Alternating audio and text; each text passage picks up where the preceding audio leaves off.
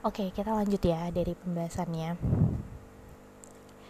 Uh, menurut pengalaman nih, pengalaman aku kan uh, ada Jawa ya, menggunakan ada Jawa dari uh, pernikahan aku. Nah di ada Jawa ini tuh ada yang namanya temon. Temon itu jadi setelah akad pasti ada temon. Temon ini uh, pertemuan antara pengantin laki-laki dan pengantin perempuan.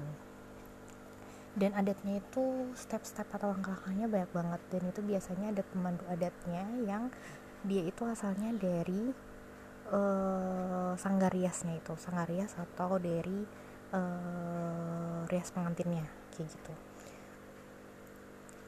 Dan step-stepnya tuh banyak banget dan nggak bisa dijelasin satu-satu karena aku nggak begitu paham juga.